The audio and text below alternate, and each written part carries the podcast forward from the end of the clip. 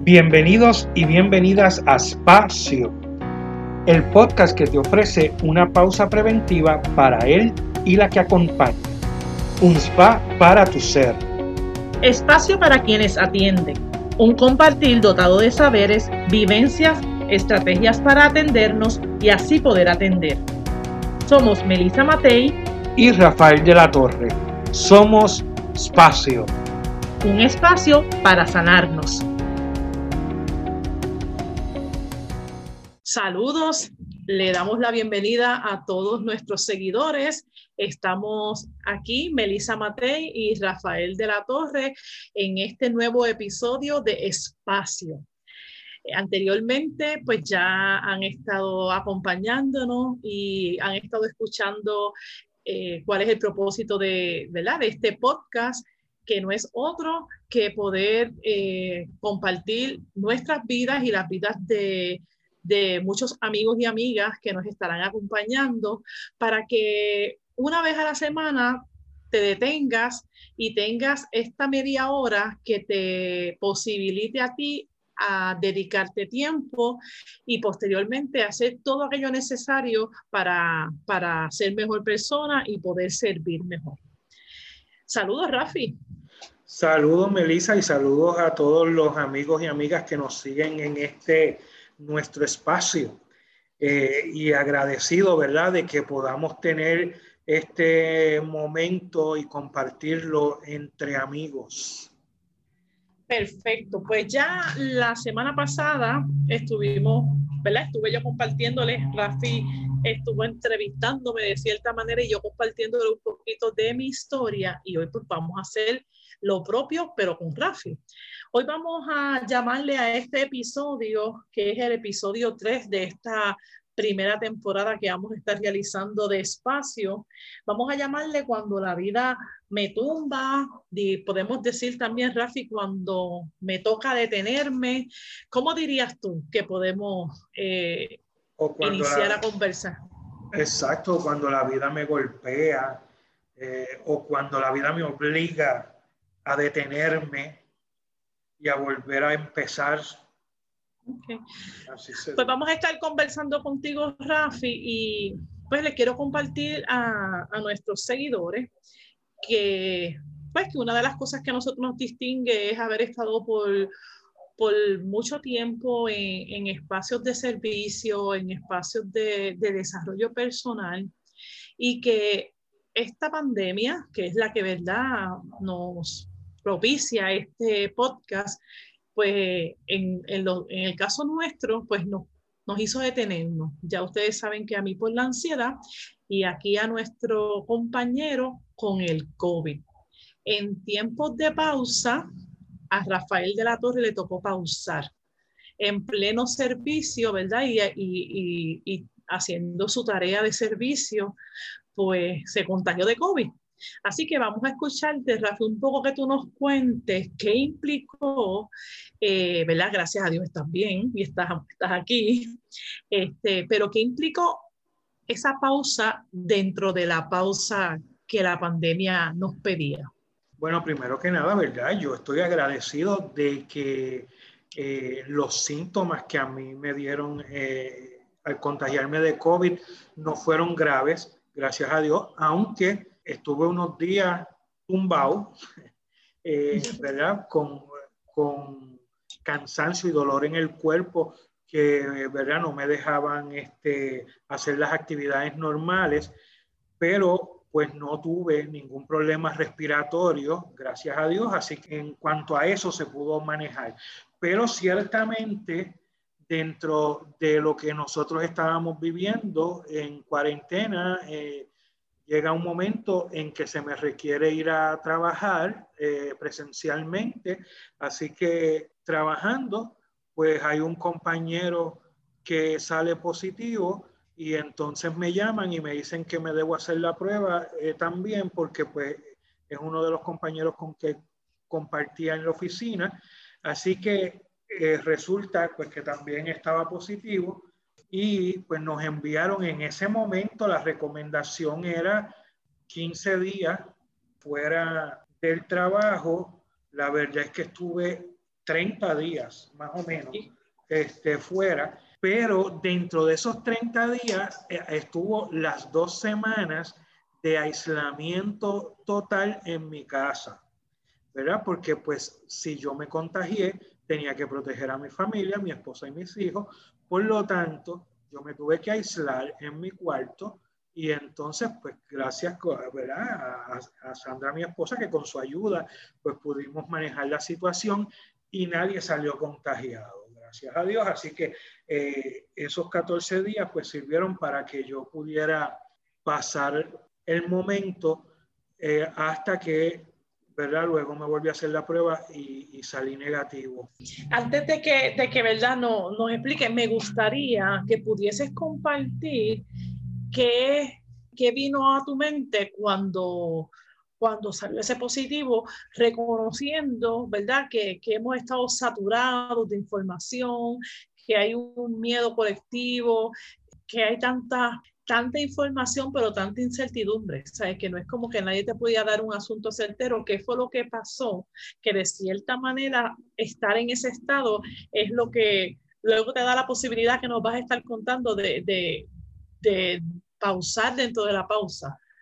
¿Qué pasó por tu mente? De hecho, eso de la incertidumbre, de no conocer bien qué sucede con esta enfermedad, es lo que crea realmente el miedo y la ansiedad déjame decirte, porque a mucha gente le, le, da en diferentes formas y sabemos que es desde lo más simple y personas que no muestran ningún síntoma, pero hay otros que hasta lo más grave, ¿verdad? Y hasta, y hasta es mortal.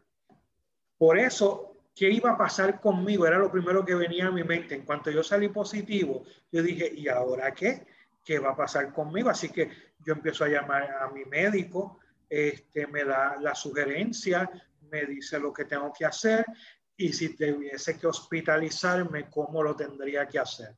Así que a mí lo primero, el, el, el sentimiento y la emoción primera es el miedo, porque no sé qué va a pasar, eh, no sé hasta dónde voy a llegar con esto. Así que eh, el miedo es terrible y el no saber, eh, y el no saber qué, qué hacer y no saber con certeza qué de las cosas que recomiendan es las que verdaderamente van a ser efectivas.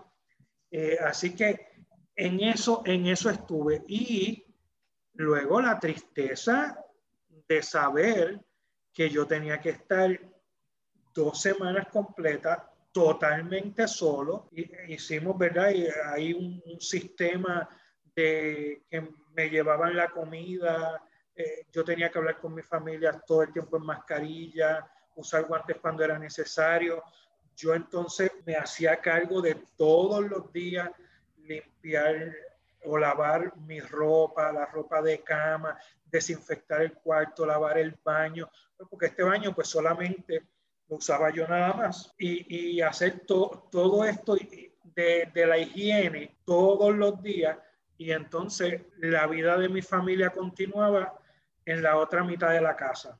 Como tan este, cerca y tan lejos, tan cerca y tan lejos. Exacto, y eso pues realmente es triste, realmente mirarle la cara a mi esposa con esa cara de tristeza que ponía también cuando, cuando nos mirábamos a través de la ventana de la puerta del cuarto, este, pues tú sabes, eh, eso de verdad que, que, que daba mucha tristeza pero ciertamente ahí me dio la oportunidad de una pausa que no entendía cómo iba a ser, pero la pausa que necesitaba para, para poder retomar, ¿verdad? Retomar mi vida. Yo en ese momento acababa de más o menos de graduarme de la maestría. Habían unos cambios laborales, ¿verdad? Que estaba con unas nuevas ofertas de empleo y unos cambios que se estaban dando en mi trabajo, era de toma de decisiones.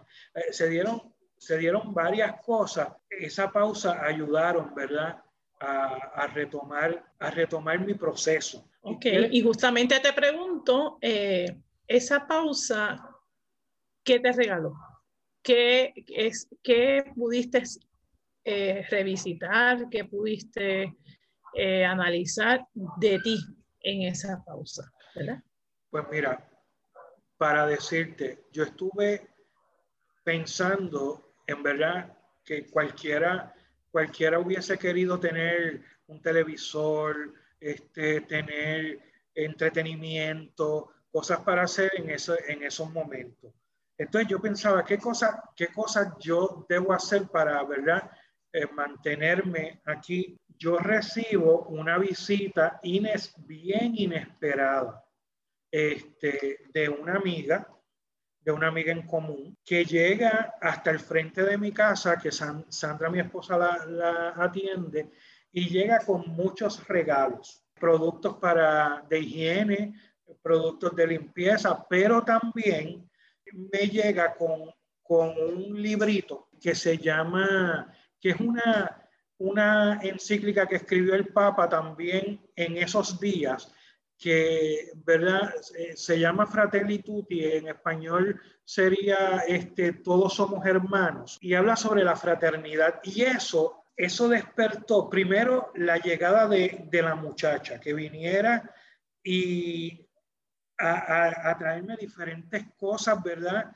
Este, incluso hasta me trajo libros de pintar y me trajo crucigramas y todo eso, pero fue ese momento y el momento de comenzar a leer este librito que ella me, trae, que ella me trae, que me conecta, ¿verdad? Me conecta con el mundo y me conecta precisamente con que para tú lograr la fraternidad con el mundo, que es de lo que habla más bien ese libro, uno tiene que reconciliarse con uno, uno tiene que trabajar con uno, ¿verdad? Para aceptar la diversidad, para aceptar al otro y ver un hermano en cada persona que te rodea. Si recapitulo, Rafi, este, hasta el momento eh, hablamos de que, de que es esa pausa que hizo que se te aislaran y que te tuvieras que aislar de los más cercanos en tu propia familia, te hizo conectar con lo que es sentirte hermano de los demás, ¿verdad? De lo que implica la fraternidad.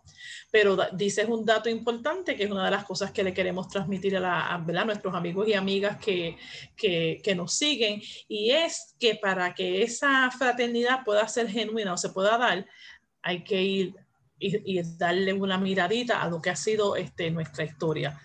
Cuéntanos, cuéntanos cómo fue esa mirada y cómo tú pudieras de cierta manera eh, resumir tu proceso, ¿verdad? Este, lo, que, lo, que, lo que llegó a ser el Rafi que, ¿verdad? que está compartiendo con nosotros.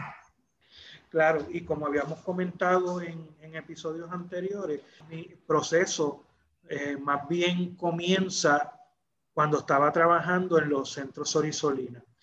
¿Qué pasa? Yo cumplía 40 años en un momento en que estaba trabajando, eso fue el otro día, quiero que sepa. Este, el otro, cuando, cuando trabajaba en el Centro Sorisolina y llega a mis manos esta reflexión que muchos deben conocer, que es sobre, sobre el águila. El águila cuando llega a la mitad de su, de su vida, vuela a una montaña alta y solitaria precisamente, y se despluma ella misma y se, y se da contra las piedras y se arranca las garras, se arranca el pico y vuelve a comenzar un proceso donde le vuelven a nacer las plumas, le vuelven a nacer el pico y las garras y se renueva y vive el resto de su la vida. Otra mitad. La, su otra mitad de la vida. Y esa, esa reflexión en aquel momento en la que yo me consideraba estar en la mitad de mi vida, me impactó bastante y me hizo despertar a muchos procesos que utilizando recursos que estaban ya dentro del centro, pues pude darle forma a este proceso y llevar, ¿verdad? Y llevarlo hasta, hasta ahora. De ahí pasaron muchísimas cosas que incluso requirieron que renunciara del centro. Dentro de todo el, el, proceso de revisión de mi vida hasta ese momento, eh, requirió eso, requirió otro, otro empleo, hubo crisis, eso requirió, eh, hubo una crisis en el matrimonio, hubo crisis económica, al cambiar de empleo hubo crisis económica. Este, así que eso lleva a que yo tenía que hacer algo con mi vida, me lo, me lo planteaba. Y en este tiempo que estuve en aislamiento, pues estaba recordando y estaba revisando ese proceso que empezó, que empezó ahí. ¿Qué nos compartiría quizás como un tipo timeline? No necesariamente nos tienes que hablar por años y eventos este, cronológicamente, pero esa transformación de la que tú nos hablas te terminó convirtiendo en trabajador social, te terminó dando un impulso, eh, ¿verdad? Sí, eh, laboral o, o profesional de lograr, luego de 20 años de haber, como quien dice, dado algunos bandazos en términos este, académicos y profesionales, como que llegar a tu nicho, llegar a decir, este, pues mira, es, para esto que yo estoy, ¿verdad? O, o, o, o, por fin poder decir, este, llegué a mi lugar. Cuéntanos, ¿cómo lo, lo, ¿cómo lo puedes narrar? Sí, lo primero es que, verá, yo entré en una crisis bastante profunda, en una frustración, yo pienso que incluso hasta depresión, aunque nunca, ¿verdad? Me, me diagnosticaron con depresión, pero pues estaba bien deprimido. Incluso yo, pues, eh, al, al, a raíz de mi renuncia de, del centro, yo busco ayuda psicológica y continúo, ¿verdad? Este, trabajando el proceso que comencé en el centro. Pero el haberme salido del centro y, eh, y, y que hubo una crisis económica, pues trae también la crisis matrimonial, ¿verdad? Que llega a un punto, porque pues ya venían dándose cosas y, y, a, este punto, pues eh, la crisis fue mayor, ¿verdad? Así que empiezo a buscar ayuda, ¿no? Y entonces, eh, incluso junto a mi esposa, nos dimos la oportunidad de que buscáramos ayuda ya conocíamos la gente del, del Centro Buen Pastor, eh, así que llegamos hasta allí y comenzamos este proceso ya para trabajarlo en pareja. Y continué con la, sin, sin despegarme de las personas que realmente me fueron ayudando poco a poco, como tú y otras personas que han estado y están alrededor de nosotros. Así que yo siempre quise estar aquí la diferencia es que en vez de yo irme en esa crisis y despegarme de los que yo sabía que me podían ayudar, hice todo lo contrario. Aunque estaba en crisis, aunque no entendía, aunque en algún momento me sentí rechazado, yo como quiera me mantenía estando ahí buscando a las personas que yo sabía que me podían ayudar.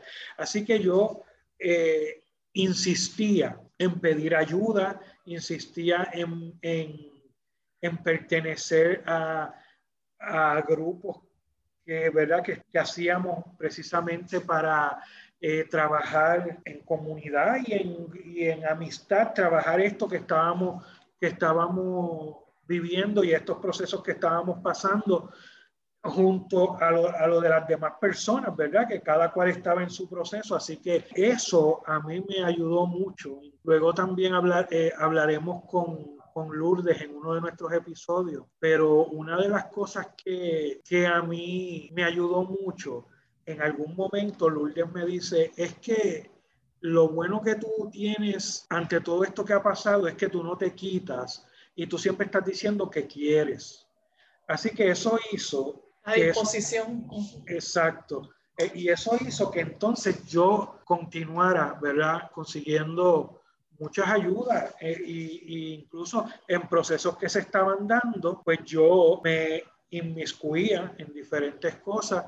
Habían unos talleres este, que Lourdes participó en Guatemala y las trajo a Puerto Rico y entonces ahí yo me metí no solamente a recibir eh, lo que el taller me iba a ayudar en mi proceso, sino también colaborando. Fíjate que otra de las cosas que dentro de mi proceso es que mientras yo he estado en servicio, en querer servir, es parte de mi, de, mi proceso de ayuda. O sea, el, el poder haber servido el tener siempre la posibilidad de servir a otro me ha ayudado también. Así que eso hizo, ¿verdad? Que en todo este proceso yo todavía tenía pendiente que yo quería hacer algo con mis estudios. Así que el, eh, Eso era lo próximo que te iba a preguntar. ¿Cómo llegó, cómo entonces llegó Rafael de la Torre ante todo esto que nos vas narrando, que sigue haciendo sentido con la encíclica que leíste, ¿verdad? Que es la, la, la fraternidad. Este, como que resalto que lo que te mantuvo activo en seguir bregando contigo es esa fraternidad que encontrabas en, en espacios en amistades. Y, este, pero ¿cómo se transformó eso a que hoy Rafael de la Torre sea un un trabajador social, un ente formal de ayuda. Claro, como, y como yo conté antes, eh, eh, siempre estuve pendiente porque mi bachillerato era en comunicaciones y toda mi experiencia laboral ha sido eh, trabajo comunitario, en trabajo de servicio para niños, en trabajo social, ¿verdad? Así que yo quería tener la preparación académica, incluso cuando yo estaba trabajando luego de que salí del centro, yo busqué en otros lugares de, que, que ofrecían servicio comunitario instituciones sin fines de lucro, yo estaba buscando trabajo y precisamente por no tener la preparación, nunca pude conseguir e-, ese tipo de trabajo. Así que todo el tiempo tenía eso en mi mente y lo iba trabajando dentro de mi proceso hasta que se da la oportunidad de poder entrar a la universidad y hacer la maestría, cosa que complementó todo este proceso interno y personal que fui llevando. Esta experiencia que yo pasé en mi primer día de clase, cuando el profesor explicaba lo que era el trabajo social en sí, o por lo menos la visión que tenía el profesor de lo que era el trabajo social, conectó precisamente con lo que yo quería para mi vida, con lo que es mi visión de vida. Y, y ahí yo dije, pero ¿y, por qué yo ahora recibo esto? ¿Qué pasó en todo el resto de mi vida? Este, así que, que eso me conectó, me conectó de inmediato, empezando con que la profesión del trabajo social iba con lo que yo quería lograr en mi vida. Así que hice esa conexión y claro, y hasta el, y hasta el momento de ahora. Pero entonces, con lo que siempre digo, que hay que continuar pasando estos procesos precisamente para lograr atender cada situación que, que uno se enfrenta en la vida, como lo fue esto del COVID, ¿verdad? este, y como han sido otras cosas. Ok, estamos ya casi en, en, en, los últimos minutos de nuestro programa y a mí me, de nuestro podcast, me gustaría, Rafi, que tú pudieses entonces eh, hablarle a, a, las personas que nos escuchan a modo como de, de, recomendación, no me gusta eso de como de consejo, pero quizás cómo tú puedes eh, resumir el que no es tarde, ¿verdad? Que a veces toca vivir unas experiencias este, para, para luego llegar a eso que tú dijiste cuando, me, cuando escuché lo que era el trabajo social, este, ahí yo entendí que había llegado a, a lo que yo quiero. Hablan, hablan un poquito, ¿verdad? A, a quienes nos escuchan de, de de tu experiencia en términos de que no todo esté marcado en un tiempo específico, sino en, en, en un camino que, que cada persona vive y que a ti te tocó viviendo de esta forma. Mira, yo, yo quiero decir que el individualismo, que es algo que tenemos muy, muy presente, ¿verdad?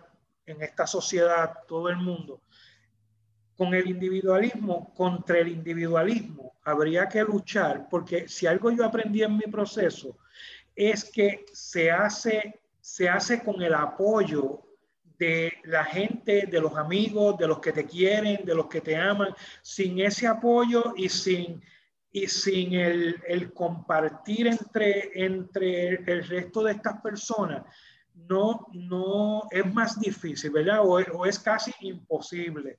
Entonces, el proceso me enseñó a que hacer las cosas en fraternidad o en sororidad, ¿verdad? Este, también es más llevadero, es más fácil y el proceso te lleva al interior automáticamente. Así que cuando, cuando tengo que aislarme en el momento en que estoy contagiado con COVID, precisamente lo que me recuerda es que es en la amistad, en lo fraterno, en el compartir es que se da el proceso, el proceso hacia el interior para entonces eh, lograr lo que uno quiere. ¿Por qué? Porque uno se vuelve egoísta. La, la autoestima, ¿verdad? Dependiendo de cómo uno haya sido criado y cómo ha sido las experiencias de vida, uno crece con la autoestima bañada. Así que el poder lograr trabajar con todo eso precisamente se hace desde un proceso donde uno tiene que hacer un viaje al interior y, y poder mirarse, poder mirar desde esas heridas del pasado, poder mirar estas experiencias que no fueron las mejores y cómo eso mismo te da la fuerza para seguir hacia adelante. Así que es importante, es importante los procesos personales.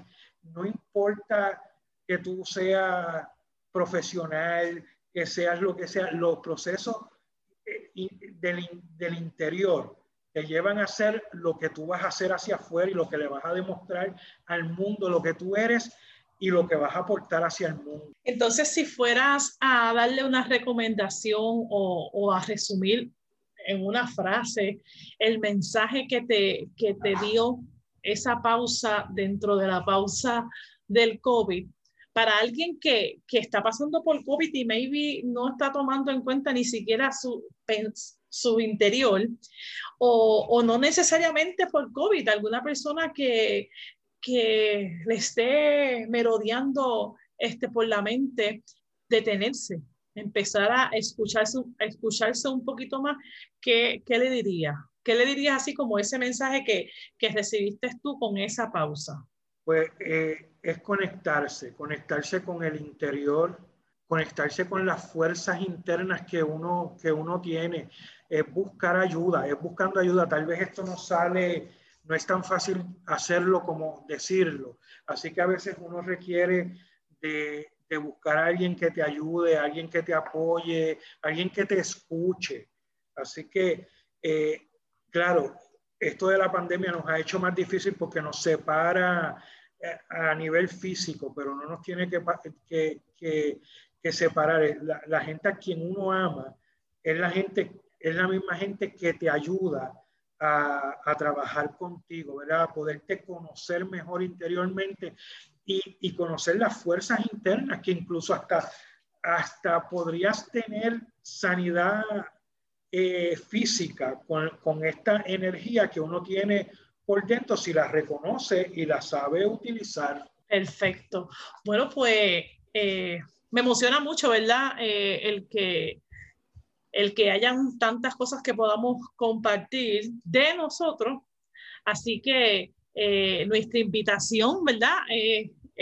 A, a, los que nos están escuchando es que continúen con nosotros.